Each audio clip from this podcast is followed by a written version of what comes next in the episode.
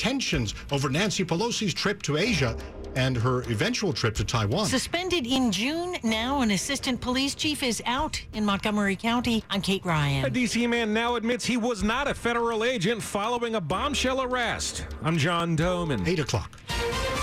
This is CBS News on the Hour, sponsored by Zoom. I'm Jennifer Keiper in Chicago. President Biden announces the death of Al Qaeda leader Ayman al Zawahiri. Justice has been delivered, and this terrorist leader is no more. Mr. Biden says the Al Qaeda leader was killed in a weekend drone strike. I authorized a precision strike that would remove him from the battlefield once and for all. This mission was carefully planned, rigorously minimized the risk of harm to other civilians. And one week ago, after being advised that the conditions were optimal, I gave the final approval to go get him. And the mission was a success. The president says al Zawahiri was for decades was the mastermind behind attacks on Americans. Kentucky Governor Andy Beshear says 37 people have died in the historic flooding in the eastern portion of his state. Rebecca Davis lives in hard-hit Maytown. I've got four mobile homes that people, you know, rent. Then I've got uh, a storage mobile home. All five of those uh, particular mobile homes got flooded. A wildfire that started Friday in Northern California is now the state's largest this year. CBS's Jonathan Vigliotti. The McKinney fire is still burning out of control, mushrooming to more than 55,000 acres and responsible for at least two deaths. It was just the most amazing, terrifying thing you've ever seen. The fire continues to rage near the California Oregon border. One couple died trying to escape when their car was overcome by flames in their driveway. New details about the possible visit to Taiwan by House Speaker Nancy Pelosi on a trip in Asia right now. More from CBS's Steve Dorsey. A Taiwanese government official says Pelosi is expected to arrive Tuesday morning. She'll likely meet with Taiwan's president and legislature. The source says her visit will be a short one, just a day. The White House has defended the potential for a visit, saying members of Congress have routinely visited the island over the years.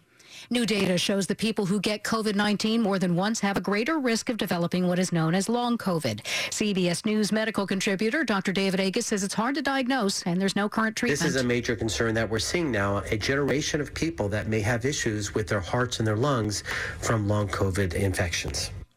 A high profile NFL star is handed a suspension over a sexual misconduct scandal. Reporter Greg Saber has more from Cleveland. Cleveland Browns quarterback Deshaun Watson has been suspended for six games and there will be no fine. That's the ruling by former federal judge Sue Robinson. Watson suspended six games, no fine. Now, if the NFL appeals this decision, it goes to the commissioner, Roger Goodell. The Players Union has already said they will not appeal. This is CBS News. Half a million businesses connect using Zoom for communication and collaboration around the globe. Zoom, how the world connects. 803 here on WTOP. It's Monday evening, August 1st, 2022. Fort Belvoir at 85 degrees, slowly dropping to the 70s.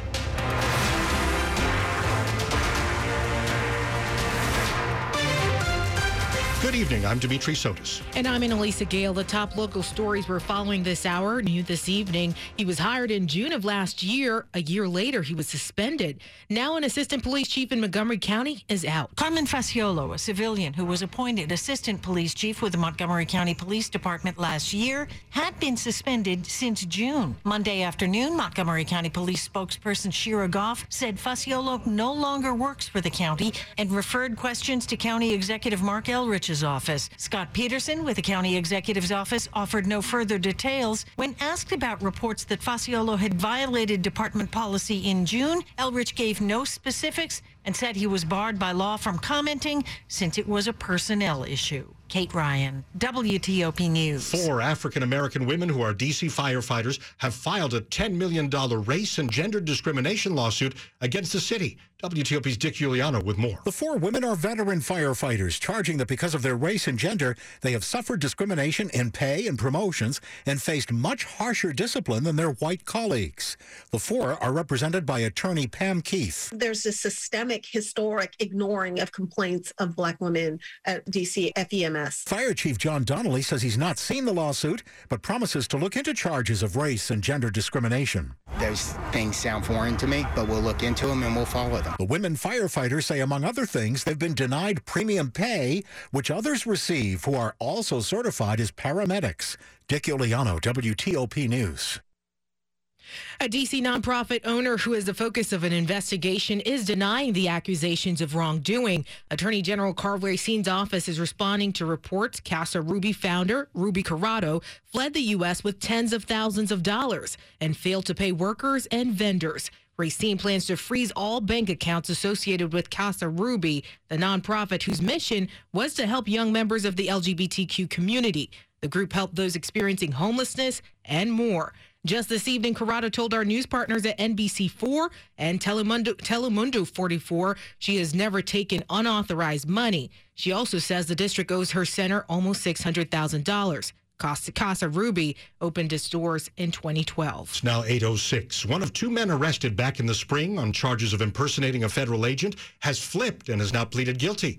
As WTOP's John Domen reports, new information in the case has led to a different charge against the suspect, an additional one. Now, 40 year old Arian Taherzadeh admits he was never a federal law enforcement officer, pleading guilty to conspiracy, a weapons charge, and a count of voyeurism. In a long plea hearing, he admitted he tried to act the part, trying to get close to members of the Secret Service and other federal agencies. He even provided apartments rent free to some of them, though he never actually paid the rent on them. The voyeurism charge comes because he installed secret cameras at one of the apartments and recorded women having sex. Another man, 36 year old Haider Ali, is still facing charges in connection with this. Taherzadeh promises to cooperate with the feds. John Domen WTOP News. Will there be enough te- people to teach your kids during the upcoming school year? That's the question. Fairfax County Teachers Union says the school district has about 600 vac- vac- vacancies, rather, as they try to work around a teacher shortage. Most of the openings are in low income schools. Superintendent Michelle Reid previously announced 97% of classrooms are staffed and ready for students in Virginia's largest school system. Reid plans to fill the remaining vacancies with a licensed edu- educator in every classroom. For schools that may still have vacancies at the end of the summer, Reid says parents and staff will get information on how the classes will be covered directly from the school. Schools will reopen August 22nd. Coming up here on WTOP, the breaking news of the night. The United States has killed the leader of Al Qaeda, and Nancy Pelosi's trip as well to Asia, ratcheting tensions with China. David Lawler of Axios standing by to talk in just a minute. Dan owed an unbelievable amount of money to the IRS. I got behind on my taxes. It's a horrible feeling. He was in denial. And when I got those letters from the IRS, you wanted to act like they didn't exist. Finally, Dan turned to Optima Tax Relief, the leading tax resolution firm. A plus rated by the Better Business Bureau, they've resolved over $1 billion for their clients. Optima got me a settlement with the IRS. These people are